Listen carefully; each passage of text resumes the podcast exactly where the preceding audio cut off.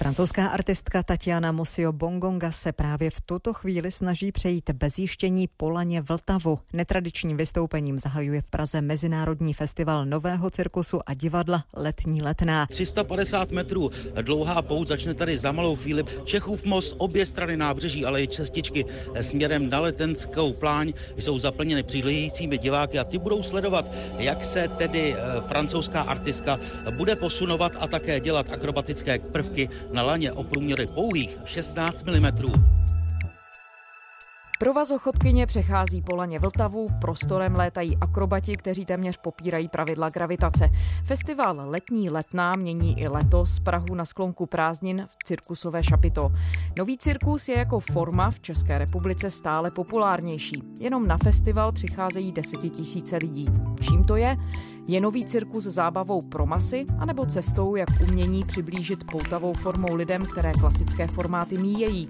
Kde je hranice mezi akrobací a divadlem a mezi uměním a kýčem? Je pátek 23. srpna, tady je Lenka Kabrhelová a Vinohradská 12, spravodajský podcast Českého rozhlasu.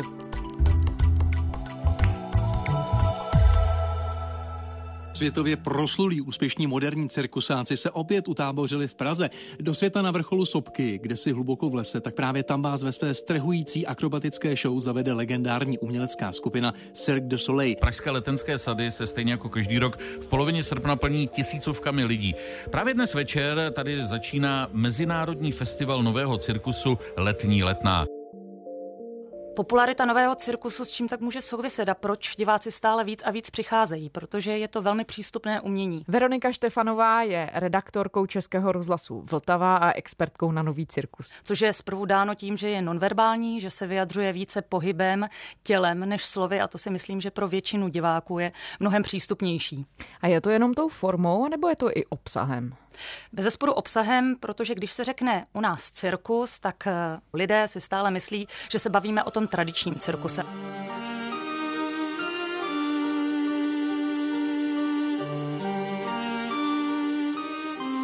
Ale když tomu přidáme přívlastek nový, tak najednou začnou více reagovat a představí si takový ten zjednodušeně řečeno divadelní cirkus. To znamená cirkus, který má nějaký obsah, cirkus, který může něco vyprávět, cirkus, který něco znamená. To je ovšem velké zjednodušení toho, co nový cirkus je, anebo může být. Každopádně je to to, co je přitahuje. To něco navíc, co cirkus může dát. Co tedy všechno nový cirkus je?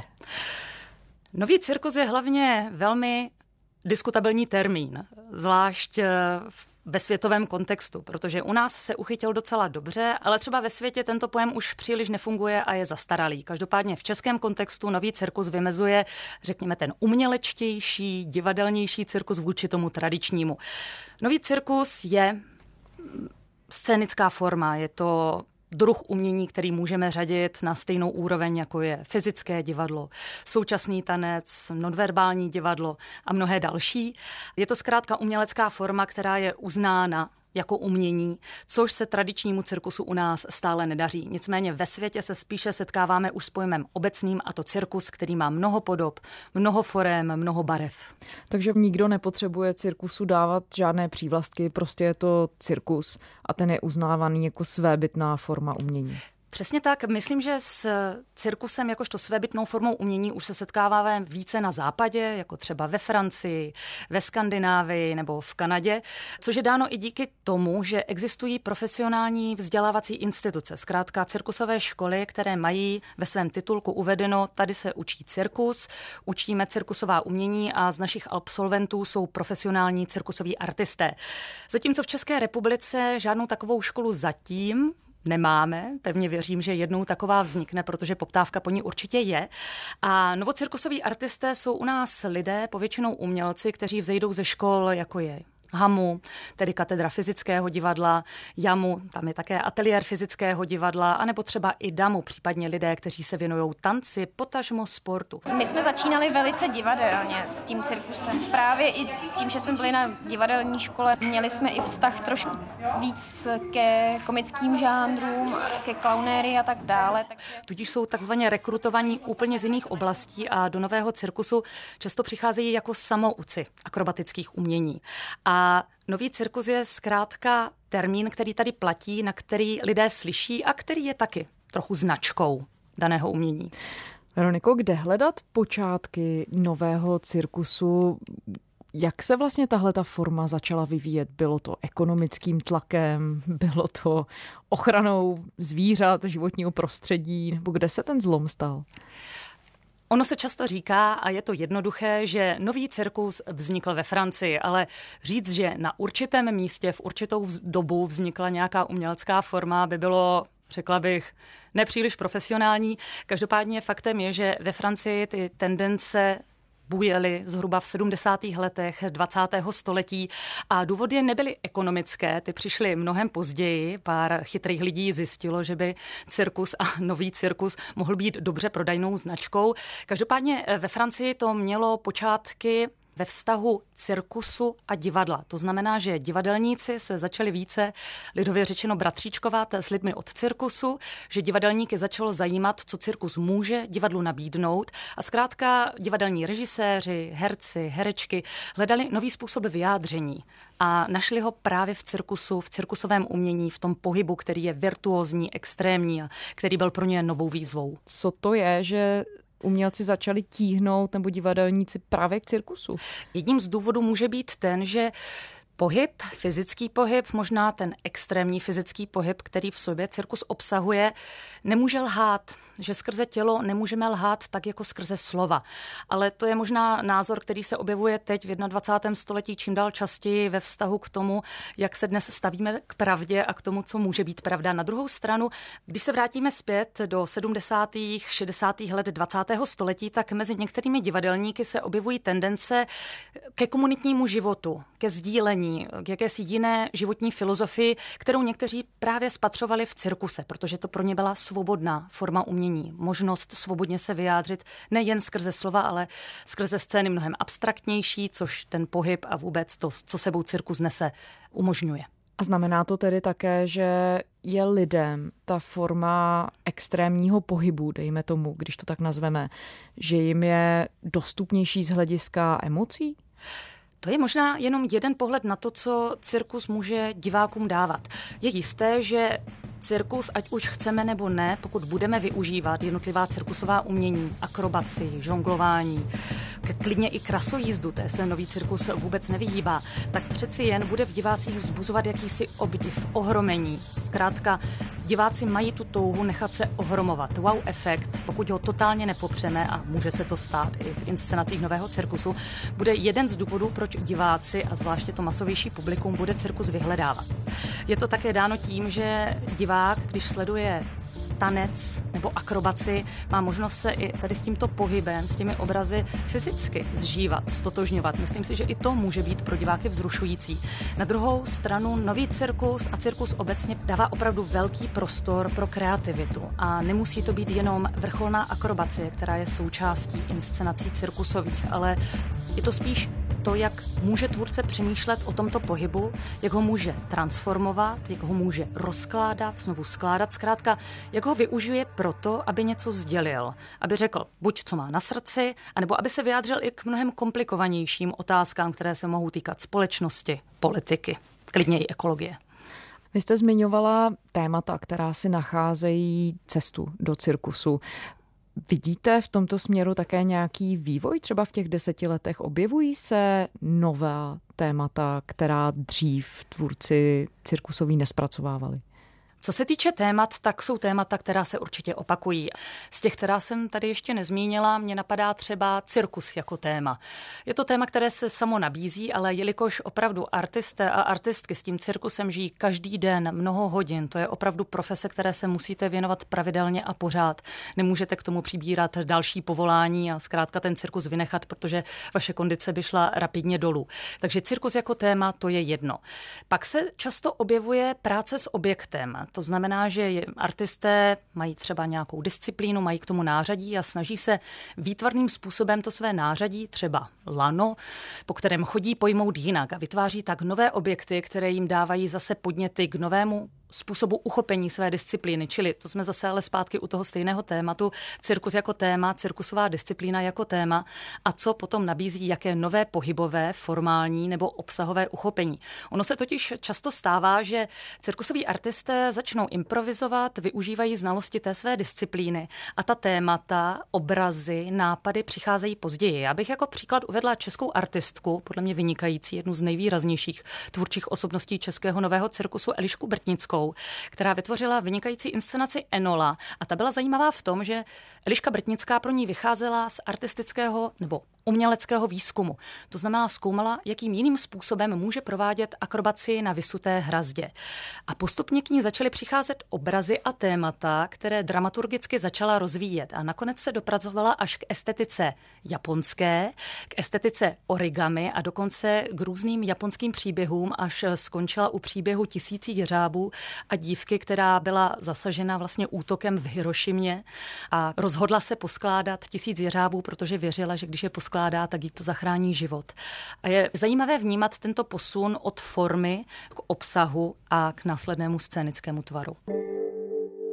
Dobrý večer, zdravím všechny posluchače Českého rozhlasu Vltava. Já jsem sledovala ten váš přímý přenos, když provazochodkyně přecházela po laně Vltavu na začátku festivalu Letní letná. A vy jste si tam vlastně přizvala i naše kolegy tady rozhlasové ze sportovní redakce. A já jsem poprosila kolegu, a tedy kolegu ze sportovní redakce Českého rozhlasu Petra Kadeřábka, který má dneska unikátní výjimečný úkol a to zprostředkovat vám autentický zážitek z toho, co se právě odehrává, tedy popsat situaci tady a teď. Petře, máš slovo. No tak eh, když to řeknu, tak eh, Tatiana je stále na laně. Je to tak. A je, řekl bych, v tom nejkritičtějším místě, protože eh, je zhruba uprostřed, to znamená, je tak 35 metrů nad hladinou Vltavy a tam se to lano nejvíce hýbe což samo o sobě vlastně svědčí o tom, že v dnešní době už je to hrozně komplexní výkon, že to je sport, je to umění, je to intelektuální činnost, ale zároveň akrobacie. Potřebujeme dnes ještě nějakou nálepku, nebo není nakonec tedy cirkus takovou syntézou všeho? To říkáte správně. Já si osobně myslím, že cirkus je syntézou mnoha umění, podobně jako divadlo. To je zkrátka fúze toho, co si autor vezme, čím se inspiruje a jakým způsobem to promění a uchopí. Pro mě cirkus je umění, ve kterém alespoň nějakým způsobem, a nemusí explicitně, figuruje cirkus, akrobacie, artistika, virtuózní pohyb, který ale nemusí být patrný na první pohled, ale který je obsažen v pohybu, ve výrazu interpreta či interpretky. Na druhou stranu, já se v podstatě už poslední dobou bráním jakémukoliv konkrétnímu vymezení toho, co je cirkus, co už není cirkus, co je nový cirkus, co není nový cirkus, protože zrovna Tatiana Mosio Bongonga, francouzská provazochodkyně, která festival Letní letná zahájila, dokonale ukázala, že vymezení je naprosto nemožné. Ty gymnastické cviky, které tam Tatiana předvádí, opravdu už jsou z gymnastiky. Viděli jsme pro vás na provaze, ale e, teď třeba si sedla a klekla si na lano. Klekla si na lano, které má tloušku 1,6 cm. To je úplně neskutečné. Navíc se pustí toho vahadla, které jí napomáhá držet rovnováhu, takže já bych to přirovnal opravdu k výbornému nejen artistickému, ale sportovnímu výkonu. Ona nám předvedla naprosto dokonalé tradiční cirkusovou dovednost, řemeslo, které má skvěle zvládnuté, ale zároveň do něj vložila hodně ze svého výrazu, hodně ze svého vnímání toho, co pro ní je cirkus, že je to pro ní celkově životní filozofie. Na takovou výšku není člověk stavěný. Pokaždé, když jdu desítky metrů nad zemí, je to krásné, ale vím, že moje tělo se musí soustředit hlavně na přežití. Neexistuje, že bych myslela na to, že jsem se s někým pohádala. Je to jen vteřina za vteřinou v přítomnosti. Když tohle pochopíš, můžeš po chodit třeba tisíckrát a pořád budeš jen na tom jednom správném místě. Tady a teď. Nenapadá mě nic lepšího, než popsat to jako inteligenci lidského těla. A já jsem si pozvala Petra Kadeřábka ze sportovní redakce proto, že jsem se od něj chtěla inspirovat, jak lze pojmout člověka v extrémní fyzické situaci a myslím si, že jsme byli docela v tom dobrý tandem a bylo zajímavé vnímat názor člověka ze sportu, názor člověka z umění a myslím si, že takových propojení a by mělo být víc. Když říkáte, co je životní filozofie, dejme tomu cirkusového umělce, je to svoboda a únik komerčnímu světu, který může svazovat jiné formy umění. A tím pádem bych se ale i ptala, To, že je cirkus tak populární, tak to přece musí znamenat taky to, že se to umění komercionalizuje. To jsou přesně ty dva světy, jak jsme říkali, že cirkus může mít mnoho podob, forem a barev, tak může mít i mnoho podob v tomto smyslu, že může být velmi svobodnou platformou pro kreativitu, ale může být také velmi dobrou prodejnou značkou. To znamená, může být uměním velmi komerčním. Witness the magic. With eight Cirque du Soleil shows only in Las Vegas. Už jsem tady zmiňovala Cirque du Soleil, kanadský soubor, ze kterého se stal opravdu neuvěřitelný podnik s miliardovými obraty. Cirque du Soleil, v překladu Sluneční cirkus, vznikl jako nápad skupiny 20 mladých lidí, kteří se dali dohromady, aby pobavili a rozesmáli diváky. Psal se rok 1984 a od té doby se kanadský Cirque du Soleil stal uznávaným uskupením, které předvádí respektovaná artistická vystoupení. Legendární soubor Cirque du Soleil už ale nepatří Kanadě. Z důvodu ekonomické krize v roce 2012 musel soubor zrušit několik vystoupení a propustit stovky lidí. A majitel měl taky osobní důvody. To všechno nakonec nakonec vedlo k prodeji Američanům a Číňanům. Tak to je přesně ten příklad té masové zábavy, která si příliš neláme hlavu s obsahem, s tím něco sdělovat, sdílet, zabývat se problémy světa, problémy společnosti, ale která chce především bavit. A pak tady máme soubory a umělce, kteří se zabývají tím, co trápí společnost, tím, co trápí je, že můžou člověku něco přinést, někam ho posunout, obohatit jeho vnitřní duševní svět. V Praze je několik, hned několik stálých kamenných divadel, která se věnují v českých poměrech ještě stále novému cirkusu. Je to nadšení pro tuhle formu specificky česká záležitost, nebo je to podobné i v zahraničí, anebo teprve doháníme svět v tom, jak najednou tu je boom a lidé začínají chodit na ta představení? Já si myslím, že stále doháníme svět. Česká republika si nicméně v kontextu střední a východní Evropy stojí velmi dobře a je to dáno právě nadšením jednotlivců pro cirkus, pro nový cirkus, touhou stále budovat, zlepšovat podmínky, infrastrukturu pro toto umění umění. Podíváme-li se opět více na západ, tudíž do Francie, Belgie, Skandinávie, ale i Španělska nebo Velké Británie, tak to jsou země, které mají už dobře vybudovanou infrastrukturu pro rozvoj cirkusových umění, ať už díky školám, rezidenčním prostorům, organizacím, které se věnují rozvoji cirkusu, jakožto umění. Česká republika si ale i tak stojí docela dobře. Nejen Praha má různé řekněme, stadiony nebo scény, které podporují cirkus, které uvádí i zahraniční, i česká představení nového cirkusu, ale jsou to i různá centra, které se věnují třeba výuce cirkusových umění. V Praze Cirkeon, Centrum pro nový cirkus nebo Kulturní dům Mlejn. V Brně je to cirkus Le Grando a důležité zmínit, že ono to všechno jde od píky, takže vůbec vzdělávat i mladší generaci, děti a teenagery v tom, co je cirkus, co jim může dát, že je může rozvíjet nejen fyzicky, ale také mentálně, že je může hodně podpořit, že jim může dát hodně sebedůvěry. Jak složitá byla ta cesta od formy, která byla považovaná za masovou zábavu k té sofistikované syntéze všech různých možných druhů umění? Cesta postupná. Já si myslím, že se jedná o cestu, která je postupná, pořád se mění a vyvíjí. Nejhorší by bylo, kdyby se to někde zastavilo a už se to dále neměnilo. Kdy se to změnilo? Když do cirkusu vstoupil člověk zvenčí. To znamená, že už to nebyl cirkus v uzavřené rodinné komunitě, už to nebyli jen ti stále stejní lidé se stejným světonázorem, se stejným názorem na umění, na to, jak má cirkus vypadat, ale že najednou přišli lidé zvenčí, z jiných sociálních, kulturních poměrů, také z jiných zemí. A myslím si, že se to změnilo v době, kdy vznikly první cirkusové školy a právě cirkusové školy ve Francii, které si řekly, tak, cirkus je pro všechny, můžou si ho zkusit všichni, můžou se ho naučit všichni, kteří aspoň mají nějaké základní fyzické predispozice. A díky tomu začaly do cirkusu pronikat nové myšlenky tvůrčí i obsahové. A důležité říci, že u vzniku těchto škol, jako byla École au Carré nebo Akademie Fratellini v Paříži, tak zatím stály divadelní herečky. Divadelní herečky, které milovaly cirkus a které věřily, že cirkus tradiční má v sobě mnoho, co může předat dalším umělcům a zároveň umělci z jiného prostředí, hudebníci, tanečníci, herci, režiséři, choreografové můžou mnoho dát cirkusu. Tam začal ten vztah a ten se od těch 70. let vyvíjí a vyvíjí dodnes ale myslím si, že právě z těchto vztahů, ze vztahů z různých uměleckých oblastí vzniká to pravé umění cirkusové.